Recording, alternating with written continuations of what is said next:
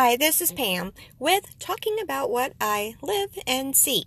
Well, today, grace fell from the heavens. Oh, or it fell from, fell from those fluffy skies up there. Or maybe it fell from God through other people.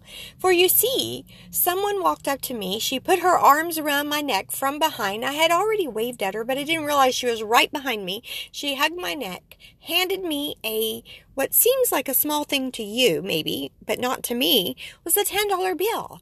A $10 bill. And over the years, we've had our ups and downs. She's been homeless. She's had a home. She's lived in different places. She's struggled. I've struggled. I have issues. She has issues. And yet, we forgive, we move on, and we're friends.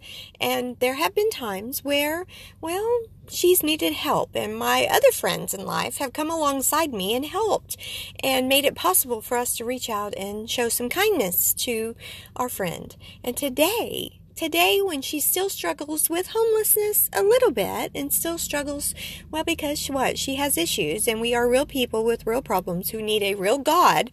She walked up to me and handed me $10 and said, I know this can help someone. Well, then it gets even better than that.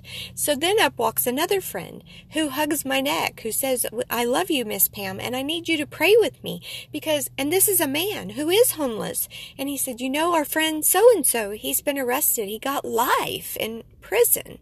And whether or not we both either one know if this is all true or not true, we do know that grace is for the broken, the sinner. And my friend wanted us to pray, to remember him because he's a friend of both of ours, to pray and remember the family, to pray and remember those who accuse, to pray and heal hearts of anyone who was hurt in this matter.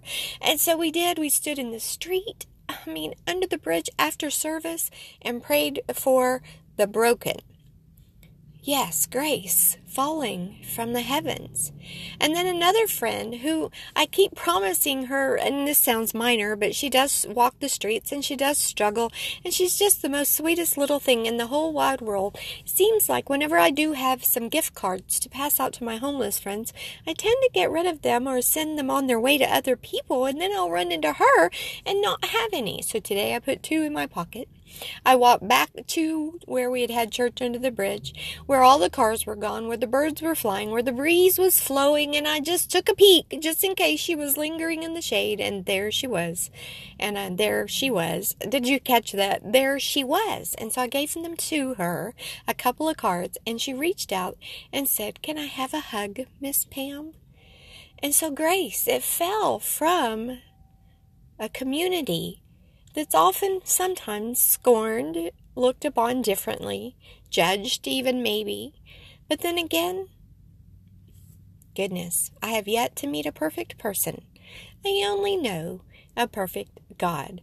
So, all I can tell you is, hmm, be hope, be kindness, be a person who reaches out and shines your light before others, because my friends were doing that to my heart this morning. And yes, I was overwhelmed. And yes, I have the best friends at church under the bridge. This is Pam talking about what I live and see.